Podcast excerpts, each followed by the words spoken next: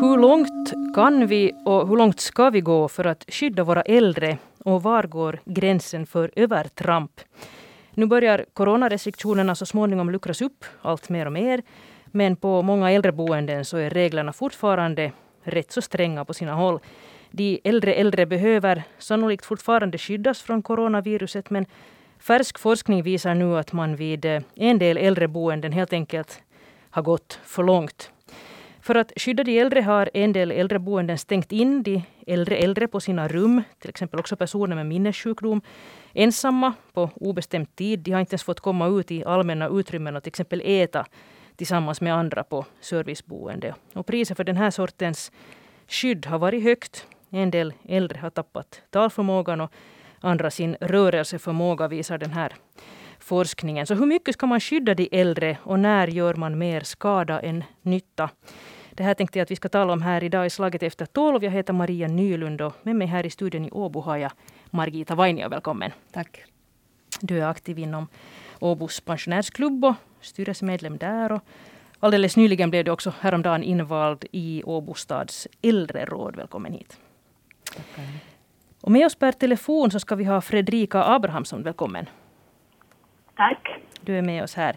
Du är verkställande direktör för det privata servicehemmet Hemmet i Åbo. Välkommen. Och Tack. eh, med oss från Vasa ska vi också ha Markus West. Är du med oss här? Jo, tack. Hej. Hej. Du är chefredaktör för tidningen God tid som är Svenska pensionärsförbundets medlemstidning. Roligt att du är med. Och det, där, ehm, det här temat som vi har nu här, det här är ju inte en, en direkt nyhet i sig att många äldre har, har farit illa under coronapandemin. Vi har också tidigare hört förfärliga historier om minnessjuka som har varit instängda på sina rum och så vidare. Men eh, nu har man alltså vid Åbo universitet och Helsingfors universitet undersökt hur coronarestriktionerna har påverkat äldre på äldreboenden och deras anhöriga. Forskaren Jenny Pananen vid Åbo universitet hon berättade tidigare i veckan här om hur man på en del äldreboenden helt enkelt har glömt bort det sociala välmåendet. Klienter har alltså stängts in ensamma och man har kapat all kontakt med omvärlden. Och man har inte heller lättat på restriktionerna fast läget läge skulle ha blivit bättre. Om vi börjar med dig Margita eh, Vainio, det här har nu allt gjorts förstås för att skydda de äldre, givetvis. Men vad tänker du om det här? Hur låter det i dina öron? No, det, det är ju lätt att vara efterklok. Men jag, jag tror att man ska komma ihåg det att när, när, när den här coronaviruset kom så var det ju många som var väldigt oförberedda naturligtvis. Och då tog man väl till åtgärder som man efteråt kanske sen kan börja fundera och reflektera över att var det nu de rätta åtgärderna som vi vidtog. Men, eh, och en del var ju väldigt, väldigt försiktiga och andra tänkte då att det här är kanske något som går över ganska snabbt. Vi visste ju inte då, ingen kände då till att, att den här coronavirusepidemin skulle ta så här lång tid. Vi talar ju inte ens om, liksom, det var, vi var inne i första vågen, nu är vi inne i fjärde. Och, och det är mycket som har hänt under den tiden. Men då i början så var ju det en kris och det var en chock för, för många. Och, och då tog man till försiktighetsåtgärder. Och jag skulle säga att eh, i efterhand kan man säga att det var bra att man gjorde det. Och sen kan man börja fundera på att vad, de, vad det är övertramp. Men eh, det fanns ju den andra biten av det också, att man inte skulle ha gjort någonting. Och då skulle man också ha bli- blivit beskylld för, om nu inte övertramp, så i alla fall att, att, att det var försummelser. Så att det var en jättesvår balansgång. Och, och som sagt, efteråt kan man vara klok. Mm. Också ni 70-plussare till den grupp som du också hör själv, så ni blev ju också uppmanade att hållas hemma och, och det där.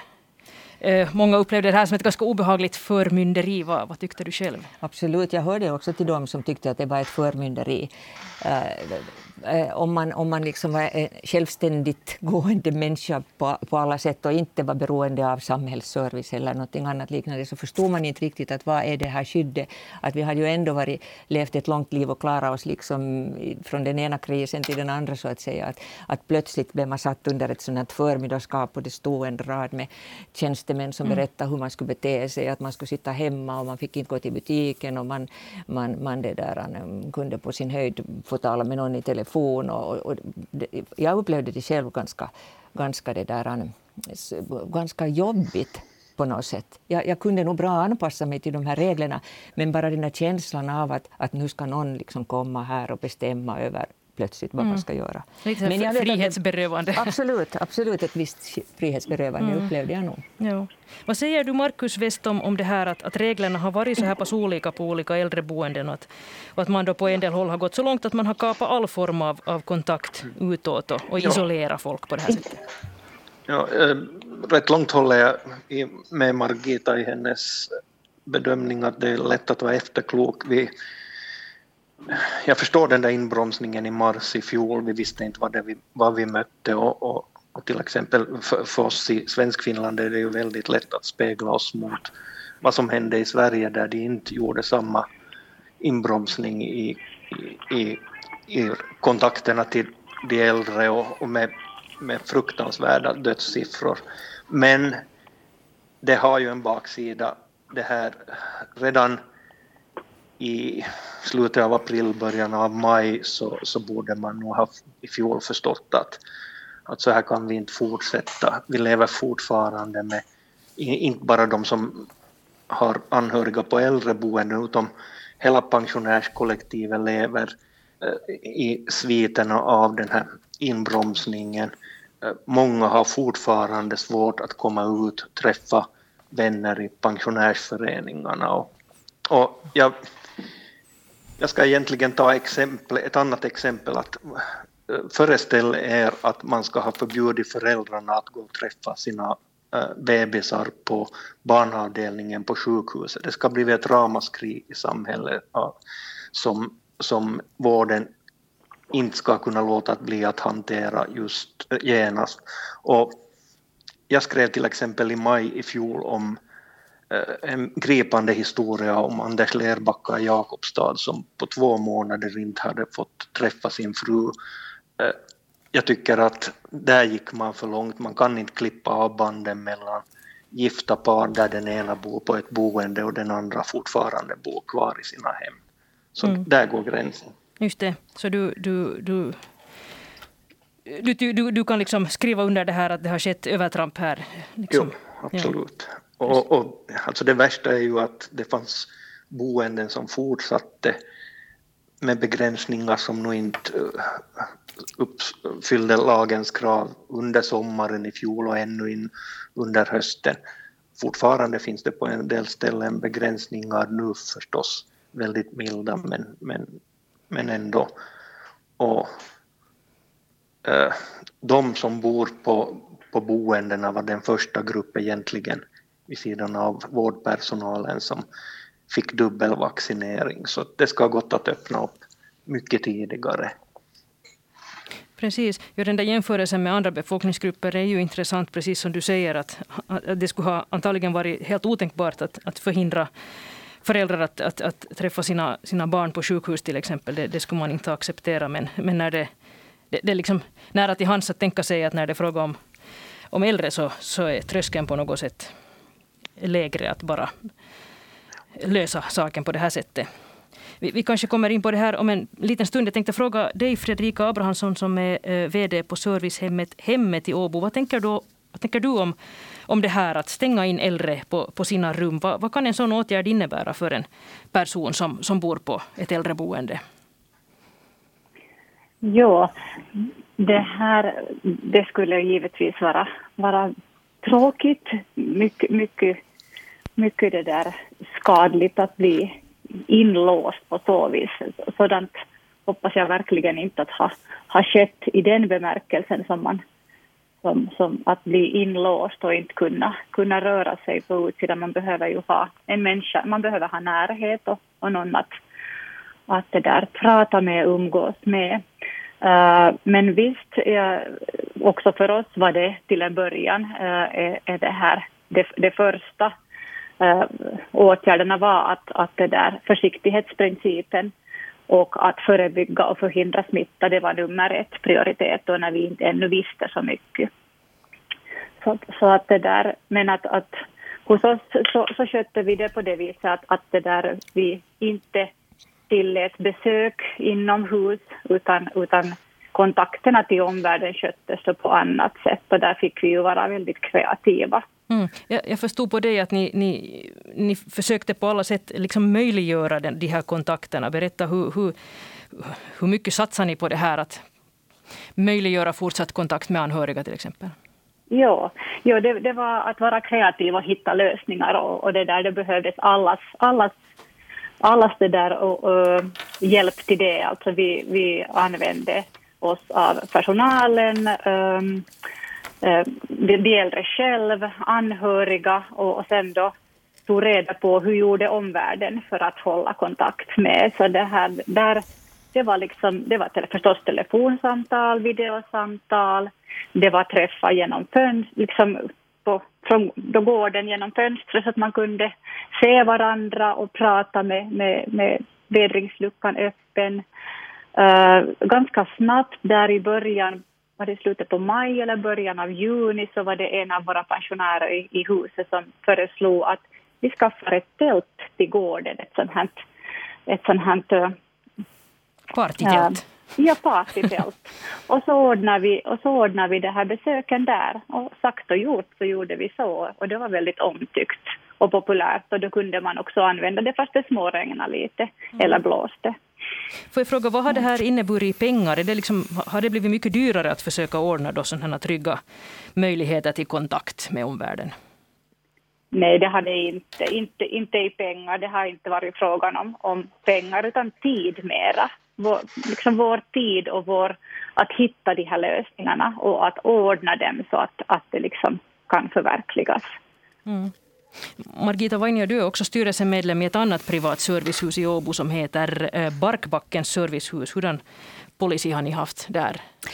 No, mycket lik, liknande som, som Fredrika berättar om.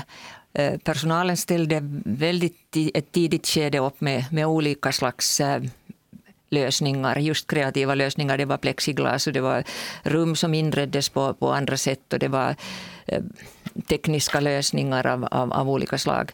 Och det här var naturligtvis en också på, eh, kom ett tryck naturligtvis från anhöriga som nog var väldigt eh, oroliga. Och, och, och egentligen var det väl så att det från, från anhörigas sida var kanske en större oro än, än, än bland, bland boarna. Och, men personalen har ställt upp och det har varit väldigt kreativa lösningar. Och jag tycker att det är viktigt just att man har hittat de där lösningarna per, eh, per, per, per servicehus så att säga. Man har lärt sig av andra men man har sen kunnat tillämpa, tillämpa nya, nya, nya sätt att att jobba helt enkelt. No, krävde det här mera personal eller så? Från? No, jag skulle inte säga att de här lösningarna i sig krävde mera personal men att, men att den här smitt nyttan eh, i sig var ju den förstås att det behövdes mera vikarier genast när en, någon av personalen kände sig sjuk eller hade någon slags förkylningssymptom så var det ju att stanna hemma eller när barnen var sjuka så var det att stanna hemma. Då betyder det att det behöver igen eh, vikarier. Och vikarier igen är förstås en risk att det kommer in ny personal mm. inom, in till ett servicehus och det betyder att, att, att den här eh, egna personalen nog fick kämpa ganska ganska hårt och långt, men ställde nog upp. Ja. Men nu hör jag på er då, som, som har insyn i, i, de här serviceboendena att det här egentligen inte är fråga om pengar så mycket eller resurser utan kanske då mera en inställningsfråga eller att man vill man möjliggöra eller inte Eh, Margita vill säga? No, jag skulle säga att, att naturligtvis är det alltid frågan också om en resursfråga. För att eh, inom äldreomsorgen så behövs det resurser. Det finns inte på något sätt överloppsresurser där utan tvärtom så behövs det mera.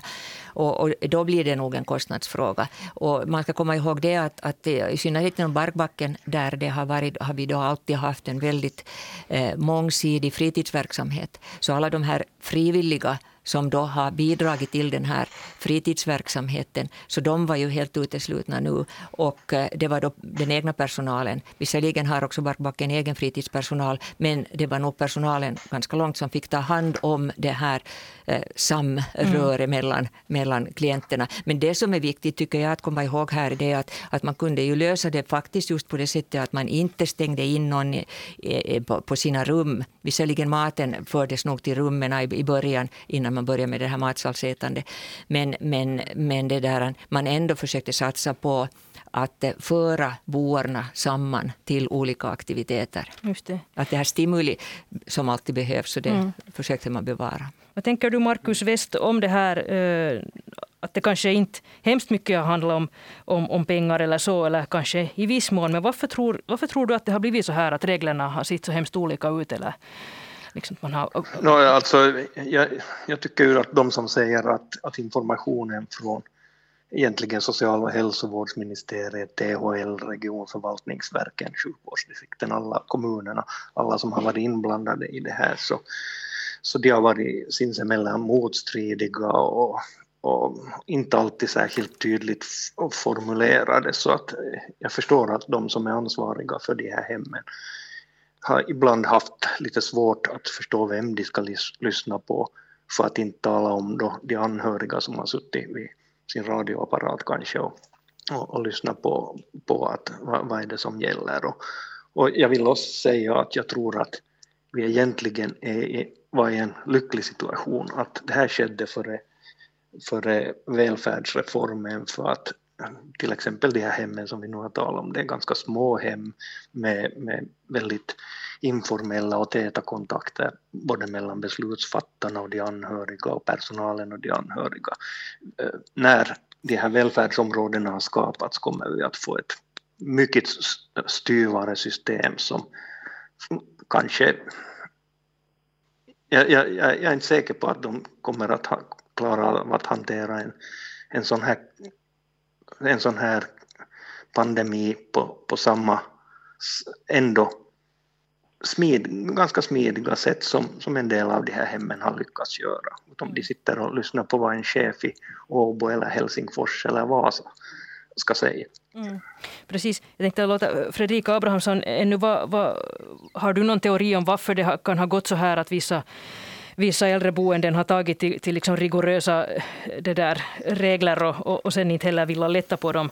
Eh, medan andra har gjort väldigt mycket för att möjliggöra kontakterna eh, till, utåt och till sina anhöriga. Varför blir det så? Ja, svår fråga, men, men jag tänker så här att visst äh, är det en lätt väg att gå att säga att nej, vi har stängt och det här är lika för alla. Men eftersom vi också eh, samtidigt som vi ska förebygga och förhindra smitta så ska vi samtidigt tillgodose den här varje persons frihet och självbestämmande och det här möjlighet till socialt umgänge, vilket är väldigt individuellt för var och en. Så det där då, och när man behöver gå till att se vad var och en som bor på boende behöver, så det är då man behöver titta till eh, och hitta de här individuella lösningarna, lösningar, olika lösningar. Och det är då det blir svårt för oss som bedriver hus och som jobbar på, på boenden att hitta individuella lösningar som passar var och en. Mm. Så, så det här att, att det där antingen så har vi en linje som gäller för alla eller så hittar vi de här olika lösningarna och inte ställer in utan ställer om så att vi möjliggör också den här friheten och självbestämmande. Ja, var det självklart för er på hemmet att, att, att det var så här ni skulle göra? Att, att det här friheten och självbestämmande väger så pass tungt att ni, att ni måste ställa om istället för att då stänga ner? Det blev det efter den här första tiden. Den där första tiden så var vi ju nog väldigt försiktiga. Men också då när det var, när det var fråga om en person som kanske vårdades, vårdades i livets slut så då möjliggjorde vi självklart de här besöken eller av några andra orsaker så, så kunde vi möjliggöra fysiska besök. Alltså. Eh, men det där, jo, det var, det var inte lätt eh, att, att det där eh, ställa om, men det var en målsättning som vi hela tiden hade framför oss, att det är dit vi vill komma, det är den vägen vi vill gå, men det var många, många och långa diskussioner och, och det där funderingar om att hur vi ska göra det. Alltså inte bara i personalen, också med de anhöriga och med pensionärerna själva. Margita? Jag tycker det är en väldigt viktig sak som, som Fredrika tar upp här och det handlar just om den här självbestämmande rätten och, och de här individuella behoven. Att, att äldre äldre, även om man bor på ett, ett servicehem, så är, har ju, har, är ju ingen homogen grupp. Det finns ju många med olika slags behov och värderingar och, och, och behov av trygghet och in, respekt och integritet. Allt det här som hör egentligen till mänskliga rättigheter. Och det har också de äldre, det hör till de äldres rättigheter. Och det, det här även om man bor på ett servicehus så ska det här beaktas. Och även om det är en, en, en, en, epidemi på gång så borde det beaktas. Och jag förstår att den här första gången så kör man först helt enkelt, det är hälsan först och ser till att inte smittspridningen sker. Men man vet att människan har många olika slags behov. Sociala behov, emotionella behov, kulturella behov, sociala, allt mm. det här. Och, och, och, det ska också tillgodoses för att man ska uppnå det här välbefinnandet. För annars blir det där priset ganska högt att man får då istället eh, människor som lider av ensamhet och depressioner och, och, och, behöver mera medicineringar och så vidare. Och så vidare. Så att se på människan som en helhet, det är liksom det, det viktiga. Och, och det tycker jag nog om att under den här pandemin, att man så småningom också kom till, precis som Fredrika säger, att, att först var det den här försiktigheten, först var det här med sjuk, sjukhus, eh, sjuk, sjuk, eh, sjukdom och virus. Men sen tycker jag också det här, jag skulle säga, eh, det som Markus West sa om det här med att eh, leda. Eh, jag tror också att det var väldigt svårt att riktigt veta, veta det där med tanke på alla instruktioner och anvisningar och rekommendationer som kom från olika håll. Så var det svårt att veta för de här enskilda eh, servicehusen hur det, hur, hur det skulle ledas, vilka, vilka instruktioner man skulle ge till personalen och anhöriga och så vidare. Eh, och jag eh, håller med om, jag tror att äldreomsorgen överhuvudtaget överhuvudtaget mera borde vara en sån här så att säga, kommunal angelägenhet. Vi tar hand om barn, vi tar hand om äldre, åldra, åldringar, äldre människor nära oss i den miljö där vi bor. Och att sen föra över till några stora regionala beslutsfattarsystem. Dit vi är på väg nu. Ja, så jag är inte jag är inte alls säker på att det är det rätta. No, nu har ju alla äldreboenden uppenbarligen nu inte alls eh, tagit så hemskt liksom, allvarligt på det här med, med fri och rättigheter och så vidare. För, eh, eftersom man har sett konsekvenser av det här då när äldre har isolerats helt och hållet och anhöriga till sist har fått träffa dem så har de eh, kanske tacklat av ganska duktigt. Tappat talförmågan eller rörelseförmågan har man, har man noterat här i den här eh, färska undersökningen nu då. Alltså hur allvarligt är det här? Vad, vad skulle du Markus West säga? Hur, hur allvarligt är det att, eh, att, att att den här, de här metoderna man har haft nu då har lett till, till, till det här att, att människor har tacklat av så att säga ganska ordentligt?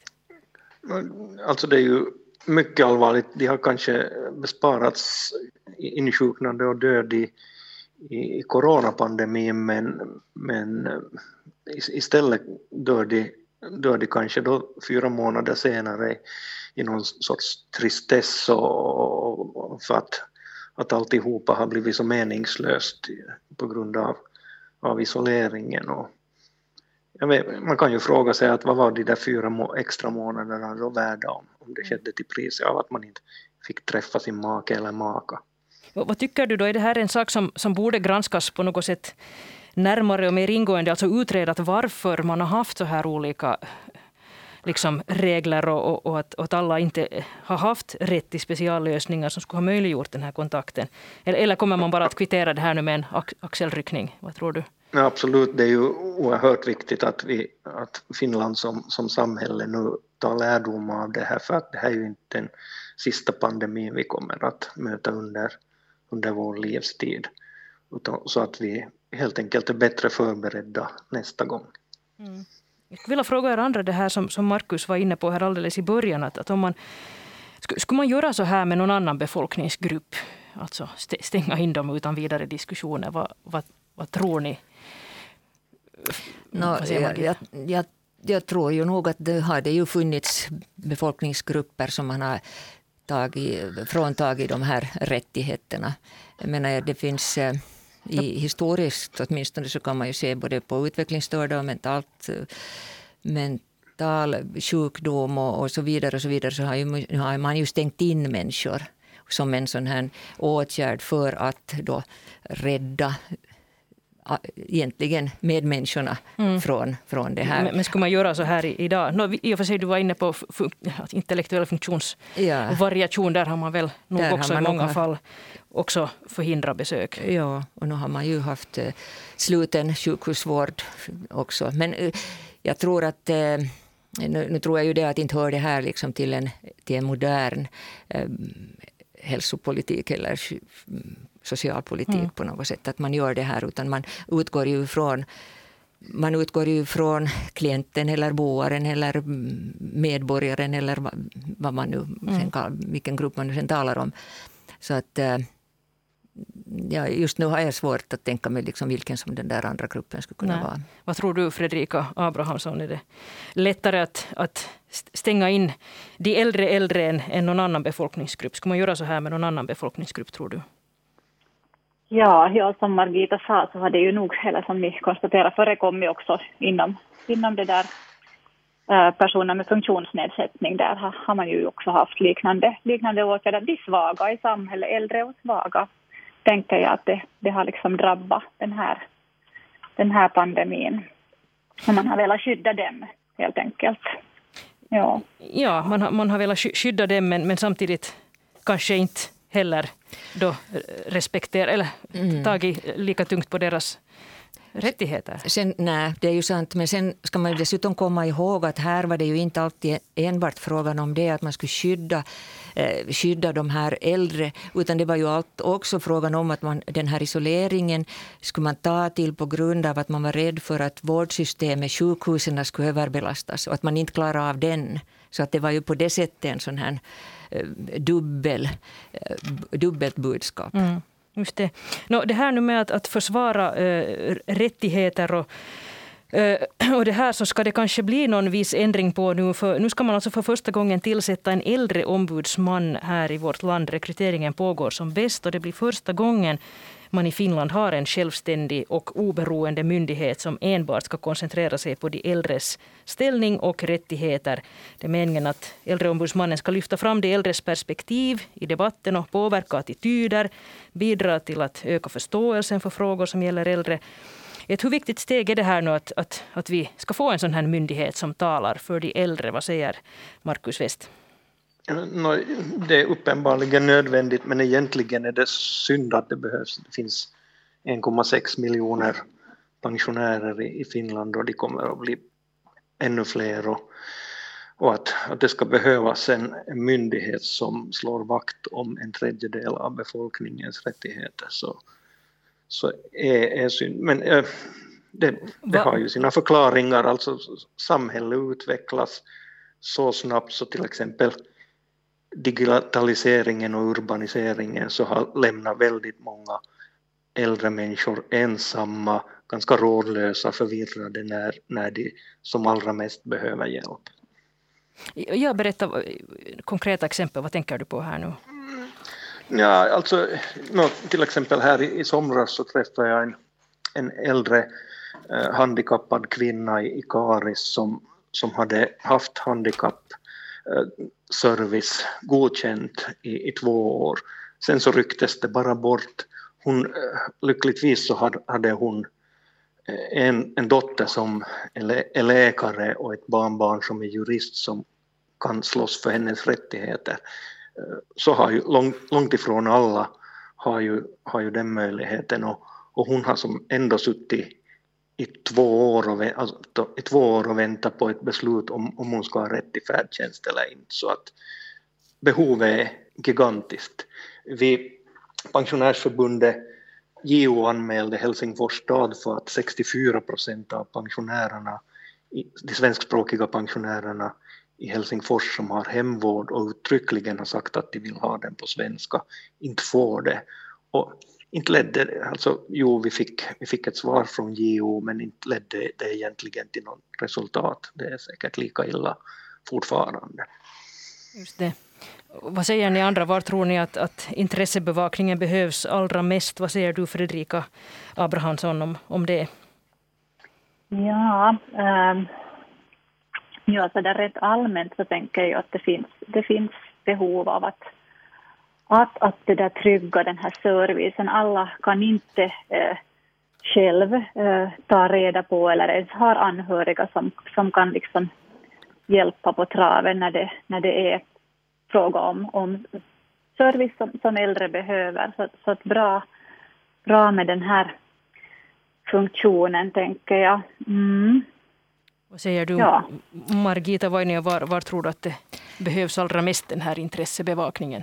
No, jag tror eh, att det finns många, många saker som behöver förbättras. Som Markus säger så, så det är ju en växande grupp och det betyder att det kommer att finnas väldigt många olika slag av behov uh, i, i, framtiden. Och en sak som jag är orolig för är ju att, att jämlikheten, uh, ojämlikheten ökar. Vi ser ju redan det här med privat och offentligt, hur, hur skillnaderna ökar där. Vi ser hur uh, bristen på personal bristen på behörig personal eh, hela tiden ökar. Vi vet inte varifrån vi ska ta den där arbetskraften i, i, i framtiden. Det är stora frågor. Dessutom hela eh, frågan om pensionärernas och de äldres ekonomi. Det är jättedyrt att ta in till exempel på ett flott, eh, eh, fint privat ålderdomshem.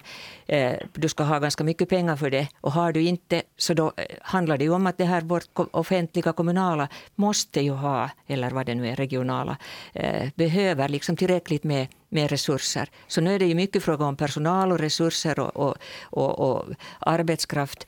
Och sen ska vi, så ska vi komma ihåg alla de här skandalerna som vi hade här för några år sedan i de här privata, privata hemmen också, eh, som ledde till att det, vi behöver mera insyn. Vi behöver någon som tar hand om det här eh, ansvaret också att, att, att föra fram vad som händer på internationell nivå till exempel och vilka lärdomar man kan ta av forskning och så vidare. Så det, det, finns, det finns väldigt många olika, olika behov. Vi har många olika specialgrupper också. Så småningom kanske när vi har in invandringen här också så har vi en grupp med åldringar som kommer från olika kulturella bakgrunder. Mm, med sina specialbehov. Jag talade med en, en eh, person här inför uh, den här diskussionen också som, som har lång erfarenhet av, av uh, geriatri och det där. Han ansåg att, att, att ett stort problem är att, att det inte finns några sanktioner för övertramp. Alltså till exempel nu en sån här sak att det har kanske, kanske skett de här övertrampen på, på en del äldreboenden, men det, det, blir inga sanktioner. Och precis som Markus, du kanske var inne på här då med den här hemvården på svenska, att det, man fick kanske rätt, men det ledde inte till, till, till någonting konkret. Uh, tycker ni att en sån här äldreombudsman till exempel borde få rätt att ge varningar eller någon form av sanktioner? Uh, vad säger du, Markus West? Eh, no, jo, alltså jag tycker ju att det behövs sanktioner. Att står det i lagstiftningen att man har rätt till eh, äldreomsorg på svenska när man blir, behöver hemvård så, så lyckas eh, hemkommunen inte, inte leverera det som, som man har blivit lovad via, via riksdagen så, så då ska bötesbeloppen börja ticka. Jag vet inte eh, vart, vart man ska styra dem, om man ska styra dem till att bygga ut äldreomsorgen men, eller, eller om man ska styra det direkt till den person som, som har blivit utan den lovade servicen. Men, men det behövs sanktioner. Håller du, vad, vad säger du Fredrika Abrahamsson om sanktioner för övertramp ja, till exempel? Ja, jag ser, jag ser snarare en sån här äh, funktion som kvalitetssäkring. Att om man skulle vara där, kunna komma till ett sånt läge då man har en, en en, eh, en funktion som skulle uh, kontrollera kvaliteten så att man inte skulle behöva liksom, skulle få hjälp med att säkra god kvalitet istället för att, att det där ha någon som visar finger sedan då, då det har gått tokigt. Så tänker jag. Mm. Och det är ju kanske lite så som den här äldreombudsmannen nu åtminstone till en början ska fungera. Alltså den kommer inte till exempel att, att äh, ha rätt att avgöra klagomål eller så, så, utan det är just tänkt som en sån här informationskanal och, och, och det där öka förståelsen som sagt för, för, för saker som gäller de äldre. Till avslutningsvis, för vår tid håller på att ta slut, jag tänkte fråga Margita Vainio här ännu till allra sist. Vad tänker du om ditt eget åldrande? Eh, hur mycket funderar du på, på den tiden då du själv kommer att behöva hjälp och kanske bli beroende av andra? Ja, jag tror att någon av de här senaste åren har funderat ganska mycket ända sedan jag blev själv blev pensionerad. Och det hör ju till saken förstås att man, man, man, går igenom, man går igenom sitt liv och man går igenom sitt hushåll och sitt hus och så vidare. Man döstädar emellanåt. Men som, som många andra så tror jag att, att, att man skjuter nog upp de här eh, stora besluten eller, eller vill inte riktigt tänka på dem ens eh, innan det sen är ett faktum. Sen är ett faktum också det att, att eh, det ska vara ganska goda alternativ till det nuvarande boende. Och de riktigt goda alternativen så, där det finns där det är vackert, där det fungerar, där det finns trevliga människor, där det finns bra service. Eh, riktigt de ställena har jag ännu inte hittat. Hur oroar du dig inför framtiden? No, inte tror jag att jag oroar mig så hemskt mycket. Jag har nog en tendens att tro att, att, att allt kommer nog att ordna sig till det bästa. Men, men, men det där, nu tror jag att det är viktigt att man tänker på de här sakerna lite på förhand. Här drar vi streck för dagens debatt. Jag säger tusen tack till er som var med idag och resonerade kring de äldre äldre och deras rättigheter och brokiga coronarestriktioner. Tack till dig Markus West från tidningen God tack. tid. Tack till dig Fredrika Abrahamsson från servicehemmet Hemmet, med oss från Lappland idag faktiskt. Tack. Och tack eh, Margita Vainio från Åbo Svenska Pensionärsklubb. Jag heter Maria Nylund.